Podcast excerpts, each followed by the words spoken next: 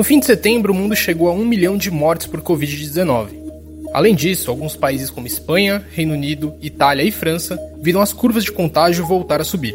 Com a subida de casos, volta também a apreensão por novos lockdowns, mais desemprego e queda de renda.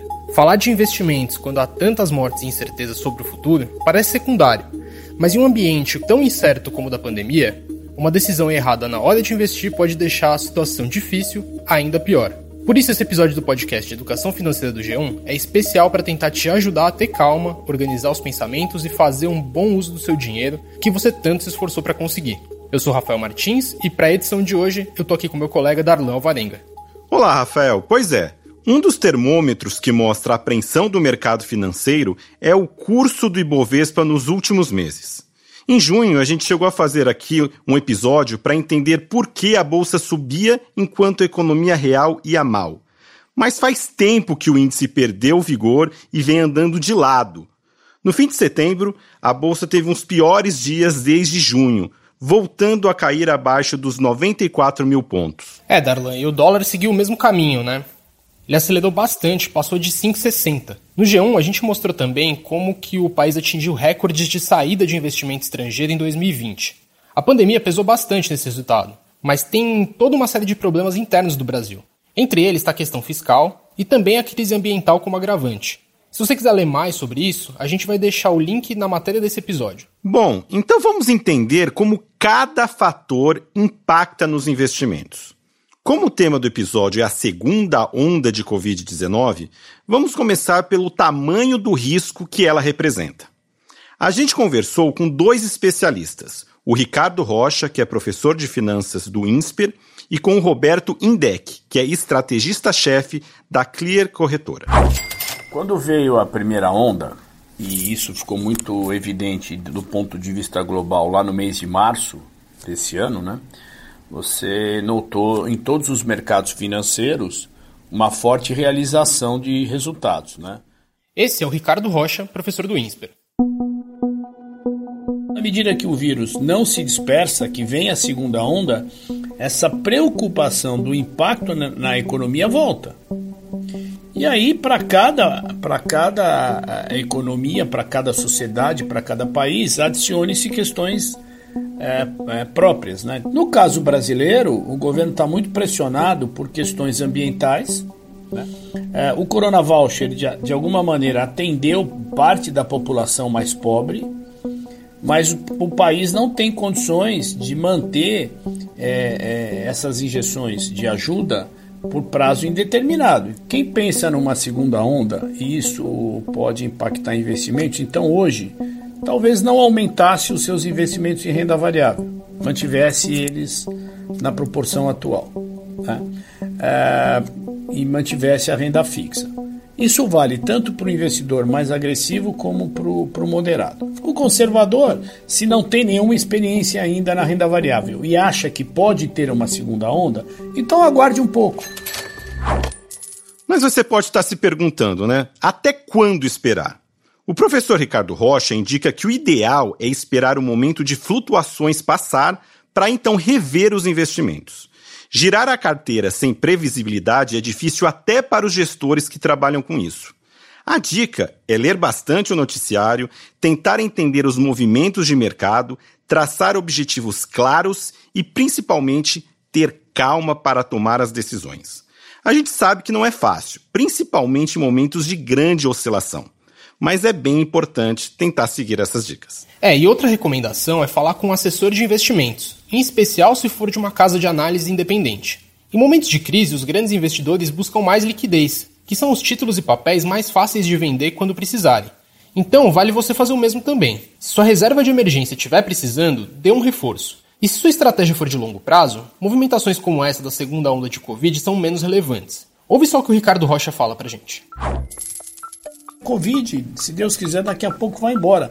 Mas teremos outros fatos, né? Se a gente pegar de 1990 para cá, que é o fim da, da, da, da, Guerra Fria e o início da globalização financeira, você teve crise da Ásia, crise da Rússia, crise brasileira, crise da Turquia, crise da Argentina, 11 de setembro, subprime, e todos esses eventos promoveram é, problemas com os ativos. Então eu diria para o investidor, nesse momento, ele tem que olhar o longo prazo. E se tivermos juízo do ponto de vista da condução das políticas fiscais, tributária, monetária, nós, independentemente de, de divergências, divergências é, em relação a quem, quem vai assumir a presidência em 2022, ainda tem muito tempo até lá, a gente sai da crise com uma possibilidade de voltar ao crescimento, o que significa que a taxa de juro permanecerá baixa. E o investidor tem que estudar um pouquinho mais a diversidade dos instrumentos e começar a calibrar o seu apetite de risco, né? Esse é um ponto bem importante. Mas diga lá, Rafael, será que vamos ter juízo e condições de manter juros baixos, inflação controlada e contas públicas sob controle? Ó, oh, Darlan, me faz pergunta difícil, viu? Pro Roberto Indec, que é nosso especialista, esse é justamente o nosso grande desafio. Para ele, essas nuances têm que ser resolvidas em Brasília, que nem a reforma tributária, a reforma administrativa e outros itens dessa agenda fiscal, são um problema muito mais latente para o investidor brasileiro do que uma perspectiva de nova onda de Covid. É, havia uma expectativa, sim, de que poderia haver uma segunda onda e como isso uh, seria, iriam, os mercados iriam reagir. E trouxe uma certa volatilidade, mas também não trouxe grandes preocupações, haja visto que eu acho que agora a gente está muito mais perto de uma perspectiva de termos uma vacina que seja eficiente com produção em escala global, do que de fato nós termos restrições severas por lockdown nesse exato momento. Né? Eu acho que são momentos muito distintos, aquele que a gente teve no começo do ano, uh, que eu digo no segundo trimestre, né, março, abril e maio, e junho daquilo que a gente tem hoje. Veja, a gente está num momento de mercado brasileiro muito diferente dos mercados internacionais, né? É, obviamente, a gente não tem só Covid, a gente tem eleições americanas, a gente tem disputas, guerras comerciais Estados Unidos e China, mas aqui a gente tem alguns movimentos em especial uh, com dúvidas da sequência das reformas que serão implementadas pelo governo federal. Né? Até porque a gente tem em fevereiro a gente tem eleições uh, das casas legislativas ali no, no, Congresso Nacional, né, tanto Senado quanto Câmara, e, e, temos eleições municipais no final desse ano. Então, por conta disso, a perspectiva é que nós não tenhamos mais grandes reformas até essa mudança de cadeira no início do ano que vem. Mas eu perguntei para o Indec quanto que esses problemas internos são tão mais importantes para os investidores brasileiros, porque a gente vive vendo aqui uma influência muito forte das bolsas estrangeiras na nossa. Olha, no curtíssimo prazo, no curtíssimo prazo, e aí eu digo em alguns dias, as bolsas externas, sem dúvida, elas acabam trazendo grandes impactos aqui para a Bolsa Nacional. Agora, se a gente dá uma olhada no médio e longo prazo, se a gente dá uma olhada, não precisa olhar médio e longo prazo de fato, vamos olhar uh, praticamente desde o início do governo Dilma até hoje. Né? As nossas bolsas a nossa bolsa brasileira descolou bastante das bolsas do mercado externo em função de características específicas aqui do nosso país, seja por questão uh, ou questões de condições econômicas, ou seja agora por questões dessa crise de saúde e também pela crise política que a gente viveu e até vive ao longo dos últimos anos. Né? Então a gente acabou se descolando um pouco dos mercados externos no médio e longo prazo, mas no curto prazo, se a gente for pegar dia a dia, sim, de fato, é possível que dentro uh, que a gente tenha uma correlação ainda grande com as bolsas lá de fora. Bom, o resumo da ópera é o seguinte, pessoal. A expectativa é que a segunda onda de coronavírus seja mais branda e afete a economia de forma mais suave do que a primeira chegada do vírus. Mas o investidor não pode descartar os riscos de novos lockdowns em alguns países. Portanto, partir para investimentos mais agressivos agora pode ser bem mais desafiador, para não dizer uma aposta de risco. É, e na outra ponta são aqueles riscos clássicos que a gente já conhece. Se a agenda de ajuste fiscal sair, o mercado acionado reage bem. Senão, ele perde força. Tanto o INDEC como o professor Ricardo Rocha recomendam que o investidor consuma bastante notícia para saber o que está por vir e encontre o seu perfil de risco para decidir o quanto colocar de investimento em áreas mais arrojadas.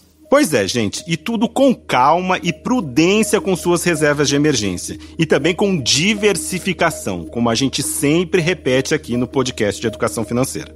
É isso, gente. Não esquece que toda segunda-feira tem episódio novo do podcast Educação Financeira. Ele está disponível no G1 e em todos os agregadores de áudio. Se você gostou desse episódio, aproveita e segue a gente, que assim você é sempre avisado quando um novo episódio é publicado e pode compartilhar com quem você quiser. Esse podcast foi feito pelo Rafael e por mim e pelo Giovanni Reginato. Valeu, pessoal. Até o próximo programa. Tchau. Até a próxima.